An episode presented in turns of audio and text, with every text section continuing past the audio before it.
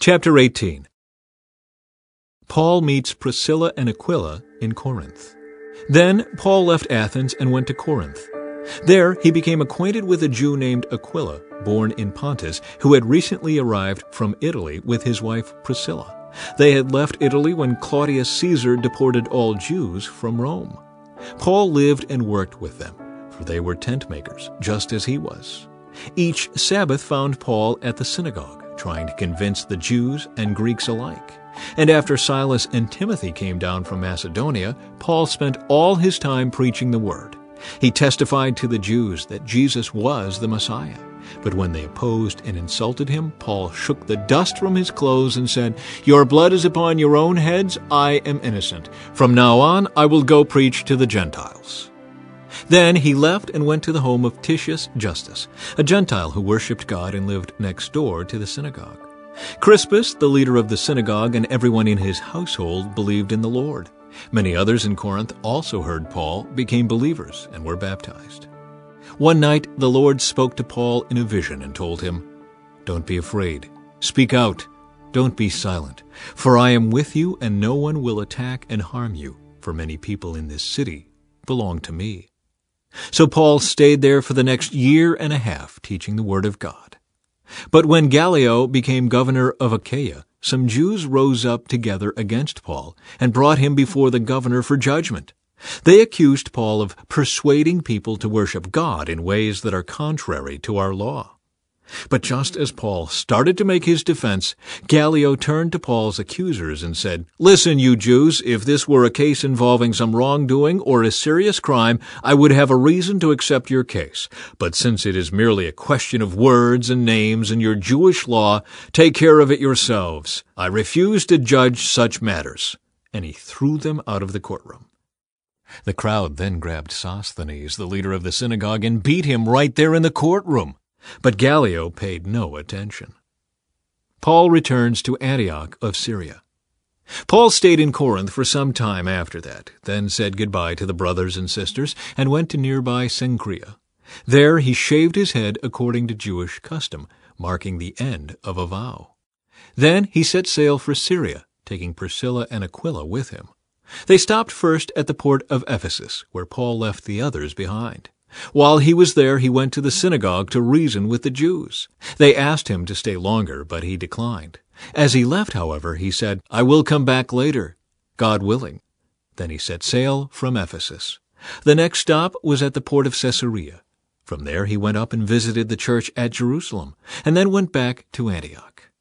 After spending some time in Antioch, Paul went back through Galatia and Phrygia, visiting and strengthening all the believers. Apollos instructed at Ephesus. Meanwhile, a Jew named Apollos, an eloquent speaker who knew the Scriptures well, had arrived in Ephesus from Alexandria in Egypt. He had been taught the way of the Lord, and he taught others about Jesus with an enthusiastic spirit and with accuracy. However, he knew only about John's baptism. When Priscilla and Aquila heard him preaching boldly in the synagogue, they took him aside and explained the way of God even more accurately. Apollos had been thinking about going to Achaia, and the brothers and sisters in Ephesus encouraged him to go. They wrote to the believers in Achaia asking them to welcome him. When he arrived there, he proved to be of great benefit to those who, by God's grace, had believed. He refuted the Jews with powerful arguments in public debate. Using the Scriptures, he explained to them that Jesus was the Messiah. Chapter nineteen. Paul's Third Missionary Journey. While Apollos was in Corinth, Paul traveled through the interior regions until he reached Ephesus on the coast, where he found several believers. "Did you receive the Holy Spirit when you believed?" he asked them. "No," they replied. "We haven't even heard that there is a Holy Spirit." "Then what baptism did you experience?" he asked. And they replied, "The baptism of John." Paul said, "John's baptism called for repentance from sin, but John himself told the people to believe in the one who would come later, meaning Jesus." As soon as they heard this, they were baptized in the name of the Lord Jesus. Then, when Paul laid his hands on them, the Holy Spirit came on them, and they spoke in other tongues and prophesied. There were about twelve men in all. Paul ministers in Ephesus. Then Paul went to the synagogue and preached boldly for the next three months, arguing persuasively about the kingdom of God. But some became stubborn, rejecting his message and publicly speaking against the way. So Paul left the synagogue and took the believers with him. Then he held daily discussions at the lecture hall of Tyrannus. This went on for the next two years, so that people throughout the province of Asia, both Jews and Greeks, heard the word of the Lord. God gave Paul the power to perform unusual miracles. When handkerchiefs or aprons that had merely touched his skin were placed on sick people, they were healed of their diseases, and evil spirits were expelled. A group of Jews was traveling from town to town casting out evil spirits. They tried to use the name of the Lord Jesus in their incantation, saying, "I command you in the name of Jesus, whom Paul preaches, to come out." Seven sons of Sceva, a leading priest, were doing this. But one time, when they tried it, the evil spirit replied, "I know Jesus, and I know Paul, but who are you?" Then the man with the evil spirit leaped on them, overpowered them, and attacked them with such violence that they fled from the house naked and battered. The story of what happened spread quickly all through Ephesus to Jews and Greeks alike. A solemn fear descended on the city, and the name of the Lord Jesus was greatly honored.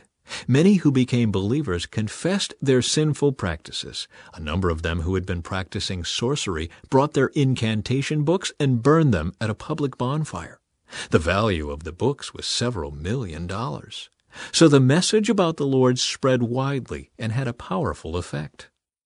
Afterward, Paul felt compelled by the Spirit to go over to Macedonia and Achaia before going to Jerusalem. And after that, he said, "I must go on to Rome." He sent his two assistants, Timothy and Erastus, ahead to Macedonia, while he stayed a while longer in the province of Asia. The riot in Ephesus. About that time, serious trouble developed in Ephesus concerning the way. It began with Demetrius, a silversmith who had a large business manufacturing silver shrines of the Greek goddess Artemis. He kept many craftsmen busy. He called them together, along with others employed in similar trades, and addressed them as follows. "Gentlemen, you know that our wealth comes from this business. But as you have seen and heard, this man Paul has persuaded many people that handmade gods aren't really gods at all. And he's done this not only here in Ephesus, but throughout the entire province. Of course, I'm not just talking about the loss of public respect for our business. I'm also concerned that the temple of the great goddess Artemis will lose its influence, and that Artemis, this magnificent goddess worshipped throughout the province of Asia and all around the world, will be robbed of her great prestige."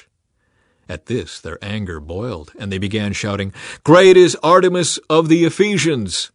Soon the whole city was filled with confusion. Everyone rushed to the amphitheater, dragging along Gaius and Aristarchus, who were Paul's traveling companions from Macedonia.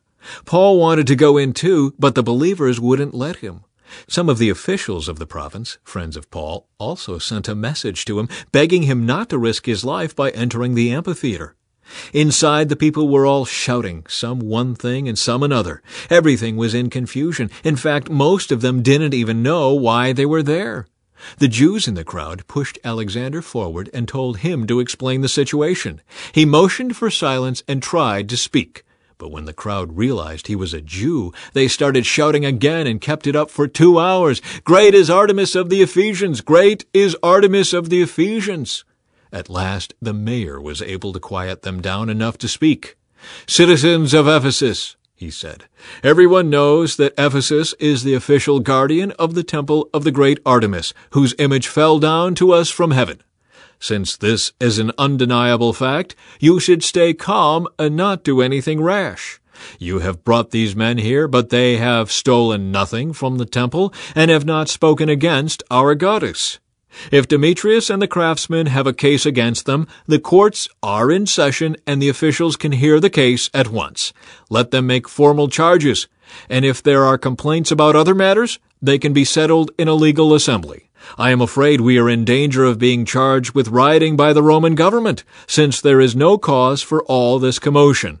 And if Rome demands an explanation, we won't know what to say." Then he dismissed them, and they dispersed.